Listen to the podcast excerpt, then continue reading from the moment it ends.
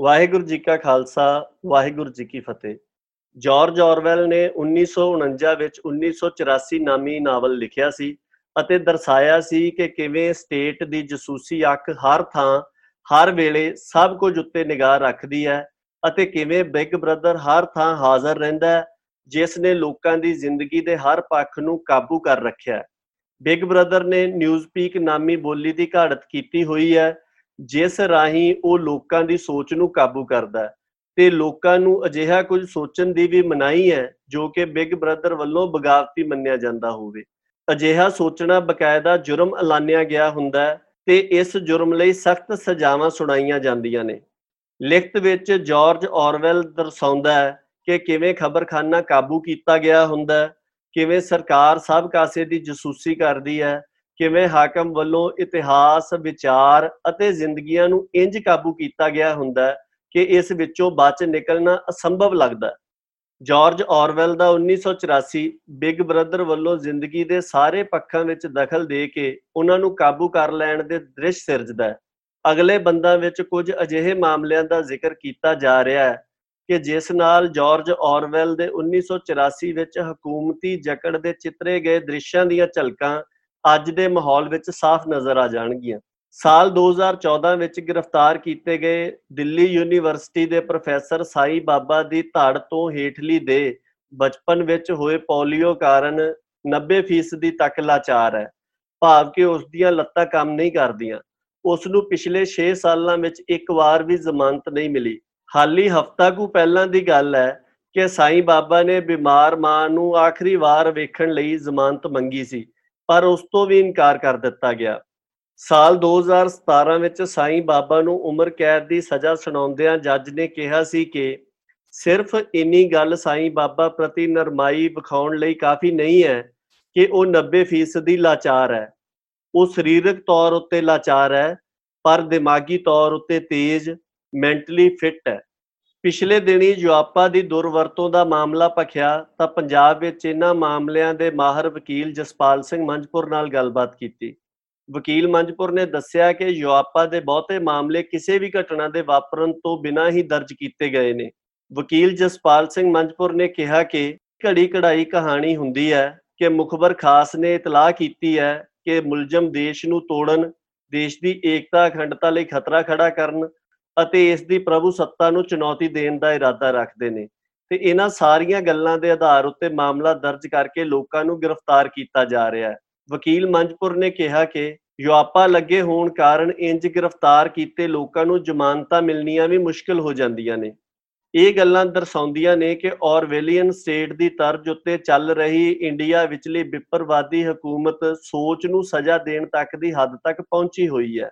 State ਦੀ ਜਸੂਸੀ ਅੱਖ ਵਾਲੇ ਮਾਮਲੇ ਦੀ ਗੱਲ ਕਰੀਏ, ਤਾਂ ਹਾਲਾਤ ਇਹ ਨੇ ਕਿ ਪਿਛਲੇ ਸਾਲ 2019 ਵਿੱਚ WhatsApp ਨੇ ਇਜ਼ਰਾਈਲ ਦੀ ਸਰਕਾਰਾਂ ਲਈ ਜਸੂਸੀ ਤੰਤਰ ਸਪਾਈਵੇਅਰ ਬਣਾਉਣ ਵਾਲੀ ਕੰਪਨੀ NSO ਖਿਲਾਫ ਮੁਕੱਦਮਾ ਦਰਜ ਕੀਤਾ ਤੇ ਕਿਹਾ ਕਿ NSO ਦੇ ਜਸੂਸੀ ਤੰਤਰ ਪਿਗਾਸਿਸ ਦੀ ਵਰਤੋਂ ਕਰਕੇ ਦੁਨੀਆ ਭਰ ਵਿੱਚ 1400 ਤੋਂ ਵੱਧ WhatsApp ਵਰਤੋਂਕਾਰਾਂ ਦੇ ਖਾਤਿਆਂ ਦੀ ਜਸੂਸੀ ਕੀਤੀ ਗਈ ਹੈ।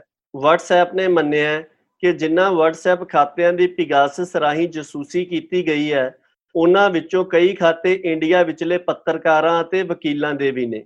ਜਦੋਂ ਪਿਗਾਸਿਸ ਵਰਤ ਕੇ ਜਸੂਸੀ ਕਰਨ ਦਾ ਮਾਮਲਾ ਇੰਡੀਆ ਦੀ ਪਾਰਲੀਮੈਂਟ ਵਿੱਚ ਉੱਠਿਆ ਅਤੇ ਸਰਕਾਰ ਨੂੰ ਪੁੱਛਿਆ ਗਿਆ ਕਿ ਕੀ ਸਰਕਾਰ ਨੇ ਪਿਗਾਸਿਸ ਦੀ ਵਰਤੋਂ ਕਰਕੇ ਲੋਕਾਂ ਦੀ ਜਸੂਸੀ ਕੀਤੀ ਹੈ, ਤਾਂ ਇਸ ਦਾ ਜਵਾਬ ਦਿੰਦਿਆਂ ਗ੍ਰਹਿ ਰਾਜ ਮੰਤਰੀ ਜੀ ਕ੍ਰਿਸ਼ਨ ਰੈਡੀ ਨੇ ਕਿਹਾ ਕਿ ਸਰਕਾਰ ਕੋਲ ਇਹ ਤਾਕਤ ਹੈ ਕਿ ਉਹ ਕਾਨੂੰਨੀ ਤਰੀਕੇ ਨਾਲ ਜਾਣਕਾਰੀ ਉੱਤੇ ਅੱਖ ਰੱਖ ਸਕਦੀ ਹੈ ਤੇ ਇਸ ਦੀ ਫਰੋਲਾ ਫਰਾਲੀ ਕਰ ਸਕਦੀ ਹੈ।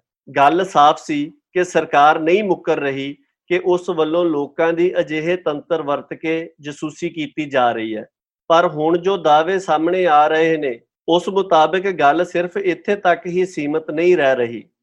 ਹਕੂਮਤ ਉਹਨਾਂ ਦੀ ਜਸੂਸੀ ਹੀ ਨਹੀਂ ਕਰ ਰਹੀ ਜਿਨ੍ਹਾਂ ਬਾਰੇ ਉਸ ਨੂੰ ਸ਼ੱਕ ਹੈ ਕਿ ਇਹਨਾਂ ਦੇ ਵਿਚਾਰ ਬਗਾਵਤੀ ਹੋ ਸਕਦੇ ਨੇ ਤੇ ਨਾ ਸਿਰਫ ਹਕੂਮਤ ਕਥਿਤ ਬਗਾਵਤੀ ਵਿਚਾਰਾਂ ਵਾਲਿਆਂ ਨੂੰ ਕੈਦ ਕਰ ਰਹੀ ਹੈ, ਬਲਕਿ ਹੁਣ ਇਹ ਦਾਅਵੇ ਸਾਹਮਣੇ ਆ ਰਹੇ ਨੇ ਕਿ ਇਹ ਵੀ ਹੋ ਸਕਦਾ ਹੈ ਕਿ ਹਕੂਮਤ ਵੱਲੋਂ ਜਸੂਸੀ ਤੰਤਰ ਦੀ ਵਰਤੋਂ ਕਰਕੇ ਕਥਿਤ ਬਗਾਵਤੀ ਵਿਚਾਰਾਂ ਦੇ ਸਬੂਤ ਵੀ ਆਪ ਹੀ ਰੱਖ ਦਿੱਤੇ ਗਏ ਹੋਣ। ਨਾਗਪੁਰ ਤੋਂ ਹਿਊਮਨ ਰਾਈਟਸ ਲਾ ਨੈਟਵਰਕ ਨਾਲ ਸੰਬੰਧਿਤ ਵਕੀਲ ਨਿਹਾਲ ਸਿੰਘ ਰਾਠੌੜ ਵੀ ਉਹਨਾਂ ਵਕੀਲਾਂ ਵਿੱਚੋਂ ਇੱਕ ਹੈ, ਜਿਨ੍ਹਾਂ ਦੀ ਪਿਗਾਸਸ ਤੰਤਰ ਵਰਤ ਕੇ WhatsApp ਰਾਹੀਂ ਜਸੂਸੀ ਕੀਤੀ ਗਈ ਸੀ। ਉਹਨਾਂ ਦੱਸਿਆ ਕਿ ਇਸ ਜਸੂਸੀ ਦੀ ਸ਼ੁਰੂਆਤ ਇੱਕ ਸ਼ੱਕੀ WhatsApp ਕਾਲ ਰਾਹੀਂ ਹੁੰਦੀ ਸੀ। ਜੇਕਰ ਜਸੂਸੀ ਦਾ ਨਿਸ਼ਾਨਾ ਬਣਨ ਵਾਲਾ ਉਸ ਕਾਲ ਨੂੰ ਮਨਜ਼ੂਰ ਕਰ ਲਵੇ, ਤਾਂ ਜਸੂਸੀ ਤੰਤਰ WhatsApp ਰਾਹੀਂ ਉਸ ਦੇ ਮੋਬਾਈਲ ਉੱਤੇ ਕਾਬਜ ਹੋ ਜਾਂਦਾ ਸੀ। ਰਾਠੌੜ ਦਾ ਕਹਿਣਾ ਹੈ ਕਿ ਉਸ ਦੇ ਸੀਨੀਅਰ ਵਕੀਲ ਸੁਰਿੰਦਰਾ ਗਾਰਡਲਿੰਗ ਨੂੰ ਵੀ ਉਸੇ ਤਰ੍ਹਾਂ ਦੀਆਂ ਕਾਲਾਂ ਆਈਆਂ ਸਨ। ਵਕੀਲ ਸੁਰਿੰਦਰਾ ਗਾਰਡਲਿੰਗ ਨੂੰ ਹਕੂਮਤ ਵੱਲੋਂ ਭੀਮਾ ਕੋਰੇਗਾਉਂ ਮਾਮਲੇ ਵਿੱਚ ਦੋਸ਼ੀ ਬਣਾਇਆ ਗਿਆ ਹੈ। ਸਰਕਾਰ ਦਾ ਕਹਿਣਾ ਹੈ ਕਿ ਉਸ ਨੂੰ ਭੀਮਾ ਕੋਰੇਗਾਉਂ ਮਾਮਲੇ ਵਿੱਚ ਗ੍ਰਿਫਤਾਰ ਕੀਤੇ 10 ਕਾਰਕੁਨਾਂ ਦੇ ਕੰਪਿਊਟਰਾਂ ਅਤੇ ਪੈਨ ਡਰਾਈਵਾਂ ਵਿੱਚੋਂ ਅਜਿਹੀਆਂ ਚਿੱਠੀਆਂ ਮਿਲੀਆਂ ਨੇ, ਜਿਨ੍ਹਾਂ ਰਾਹੀਂ ਦੇਸ਼ ਵਿੱਚ ਗੜਬੜ ਪੈਦਾ ਕਰਨ ਦੀ ਸਾਜ਼ਿਸ਼ ਦਾ ਪਤਾ ਲੱਗਦਾ ਹੈ। ਵਕੀਲ ਰਾਠੌੜ ਦਾ ਕਹਿਣਾ ਹੈ ਕਿ ਇਹਨਾਂ ਚਿੱਠੀਆਂ ਦੀ ਬੇਤੁਕੀ ਇਬਾਰਤ ਹੀ ਇਹਨਾਂ ਬਾਰੇ ਕਈ ਕੁਝ ਸਾਫ਼ ਕਰ ਦਿੰਦੀ ਹੈ। ਰਾਠੌੜ ਮੁਤਾਬਕ ਉਸ ਕੋਲ ਇਹ ਮੰਨਣ ਦਾ ਪੁਖਤਾ ਆਧਾਰ ਹੈ ਕਿ ਇਹ ਚਿੱਠੀਆਂ ਜਸੂਸੀ ਤੰਤਰ ਦੀ ਵਰਤੋਂ ਕਰਕੇ ਸਰਕਾਰੀ ਏਜੰਸੀਆਂ ਵੱਲੋਂ ਹੀ ਨਿਸ਼ਾਨਾ ਬਣਾਏ ਗਏ ਲੋਕਾਂ ਦੇ ਤਕਨੀਕੀ ਸੰਦਾਂ ਵਿੱਚ ਰੱਖੀਆਂ ਗਈਆਂ ਹੋ ਸਕਦੀਆਂ ਨੇ। ਹੁਣ ਹਕੀਕਤ ਕੀ ਹੈ? ਇਸ ਬਾਰੇ ਹਾਲੀ ਪੱਕ ਨਾਲ ਤਾਂ ਕੁਝ ਨਹੀਂ ਕਿਹਾ ਜਾ ਸਕਦਾ। ਪਰ ਵਕੀਲ ਰਾਠੌੜ ਵੱਲੋਂ ਕਹੀ ਜਾ ਰਹੀ ਗੱਲ ਦੀ ਸੰਭਾਵਨਾ ਤੋਂ ਪੂਰੀ ਤਰ੍ਹਾਂ ਇਨਕਾਰ ਵੀ ਨਹੀਂ ਕੀਤਾ ਜਾ ਸਕਦਾ। ਵਕੀਲ ਜਸਪਾਲ ਸਿੰਘ ਮੰਚਪੁਰ ਨੇ ਯੁਆਪਾ ਬਾਰੇ ਗੱਲਬਾਤ ਕਰਦਿਆਂ ਜੋ ਤੱਥ ਉਜਾਗਰ ਕੀਤੇ ਨੇ, ਉਹਨਾਂ ਤੋਂ ਪਤਾ ਲੱਗਦਾ ਹੈ ਕਿ ਗੱਲ ਉਕਤ ਸੰਭਾਵਨਾ ਤੋਂ ਵੀ ਕਿਤੇ ਅੱਗੇ ਪਹੁੰਚੀ ਹੋਈ ਹੈ। ਵਕੀਲ ਜਸਪਾਲ ਸਿੰਘ ਮੰਚਪੁਰ ਮੁਤਾਬਕ ਮੁਹਾਲੀ ਵਿੱਚ ਦਰਜ ਇੱਕ ਮਾਮਲੇ 'ਚ ਕੁਝ ਸਿੱਖ ਨੌਜਵਾਨਾਂ ਨੂੰ ਇਹ ਕਹਿ ਕੇ ਗ੍ਰਿਫਤਾਰ ਕੀਤਾ ਗਿਆ ਕਿ ਇਹਨਾਂ ਦੇ ਜਰਮਨੀ ਵਿੱਚ ਰਹਿੰਦੇ ਇੱਕ ਵਿਅਕਤੀ ਰਣਜੀਤ ਸਿੰਘ ਪੱਖੋਕੇ ਨਾਲ ਸੰਬੰਧ ਨੇ ਤੇ ਇਹ ਉਸ ਦੇ ਕਹਿਣ ਉੱਤੇ ਇੰਡੀਆ ਦੀ ਏਕਤਾ, ਅਖੰਡਤਾ ਨੂੰ ਖਤਰਾ ਖੜਾ ਕਰਨ ਅਤੇ ਇੱਥੇ ਗੈਰ ਕਾਨੂੰਨੀ ਕਾਰਵਾਈਆਂ ਸਰ ਅੰਜਾਮ ਦੇਣ ਲਈ ਸਰਗਰਮ ਸਨ। ਪਰ ਦੂਜੇ ਬੰਨੇ ਹੁਣ ਜਰਮਨੀ ਦੀ ਸਰਕਾਰ ਵੱਲੋਂ ਉਸੇ ਰਣਜੀਤ ਸਿੰਘ ਪੱਖੋਕੇ ਨੂੰ ਇੰਡੀਆ ਦੀਆਂ ਖੂਫੀਆ ਏਜੰਸੀਆਂ ਦਾ ਏਜੰਟ ਦੱਸਦਿਆਂ ਉਸ ਖਿਲਾਫ ਕਾਰਵਾਈ ਕੀਤੀ ਜਾ ਰਹੀ ਹੈ। ਵਕੀਲ ਮੰਜਪੁਰ ਦਾ ਕਹਿਣਾ ਹੈ ਕਿ ਬੜੇ ਮਾਮਲਿਆਂ ਵਿੱਚ ਇੰਡੀਅਨ ਸਟੇਟ ਦੇ ਏਜੰਟ ਹੀ ਨੌਜਵਾਨਾਂ ਨੂੰ ਅਜਿਹੇ ਮਾਮਲਿਆਂ ਵਿੱਚ ਫਸਵਾ ਰਹੇ ਨੇ। ਇਸੇ ਤਰ੍ਹਾਂ ਦਾ ਇੱਕ ਮਾਮਲਾ ਨਵਾਂ ਸ਼ਹਿਰ ਵਿੱਚ ਦਰਜ ਹੋਇਆ ਜਿਸ ਵਿੱਚ ਕਿਹਾ ਗਿਆ ਕਿ ਗ੍ਰਿਫਤਾਰ ਕੀਤੇ ਗਏ ਨੌਜਵਾਨ ਜਰਮਨੀ ਵਾਸੀ ਬਲਬੀਰ ਸਿੰਘ ਦੇ ਕਹਿਣ ਉੱਤੇ ਦਹਿਸ਼ਤੀ ਕਾਰਵਾਈਆਂ ਕਰਨ ਦੇ ਮਨਸੂਬੇ ਬਣਾ ਰਹੇ ਸਨ। ਪਰ ਦੂਜੇ ਬੰਨੇ ਜਰਮਨੀ ਦੀ ਪੁਲਿਸ ਨੇ ਇਸੇ ਬਲਬੀਰ ਸਿੰਘ ਦੀ ਸ਼ਨਾਖਤ ਇੰਡੀਆ ਦੀ ਖੂਫੀਆ ਏਜੰਸੀ ਰਾਹ ਦੇ ਏਜੰਟ ਵਜੋਂ ਕੀਤੀ ਹੈ। ਅਤੇ ਉਸ ਖਿਲਾਫ ਜਰਮਨੀ ਵਿੱਚ ਸਿੱਖਾਂ ਦੀ ਜਸੂਸੀ ਕਰਨ ਕਰਕੇ ਕਾਨੂੰਨੀ ਕਾਰਵਾਈ ਕੀਤੀ ਜਾ ਰਹੀ ਹੈ। ਜਿਵੇਂ ਕਿ ਪਹਿਲਾਂ ਵੀ ਜ਼ਿਕਰ ਕੀਤਾ ਗਿਆ ਹੈ ਕਿ 1984 ਵਿਚਲੀ ਔਰਵੇਲੀਅਨ ਸਟੇਟ ਜ਼ਿੰਦਗੀ ਦੇ ਹਰ ਪੱਖ ਨੂੰ ਕਾਬੂ ਕਰਨ ਦੀ ਕੋਸ਼ਿਸ਼ ਕਰਦੀ ਹੈ। ਠੀਕ ਉਸੇ ਤਰ੍ਹਾਂ ਉਕਤ ਮਾਮਲੇ ਦਰਸਾਉਂਦੇ ਨੇ ਕਿ ਇੰਡੀਆ ਦੀ ਹਕੂਮਤ ਕਿਵੇਂ ਵੱਖਰੇ ਵਿਚਾਰਾਂ ਨੂੰ ਕਾਬੂ ਕਰਨ ਦੀ ਕੋਸ਼ਿਸ਼ ਕਰ ਰਹੀ ਹੈ, ਕਿਉਂਕਿ ਵਿਚਾਰਾਂ ਦੀ ਭਿੰਨਤਾ ਇਕਸਾਰਵਾਦ ਲਈ ਵੱਡੀ ਚੁਣੌਤੀ ਹੁੰਦੀ ਹੈ।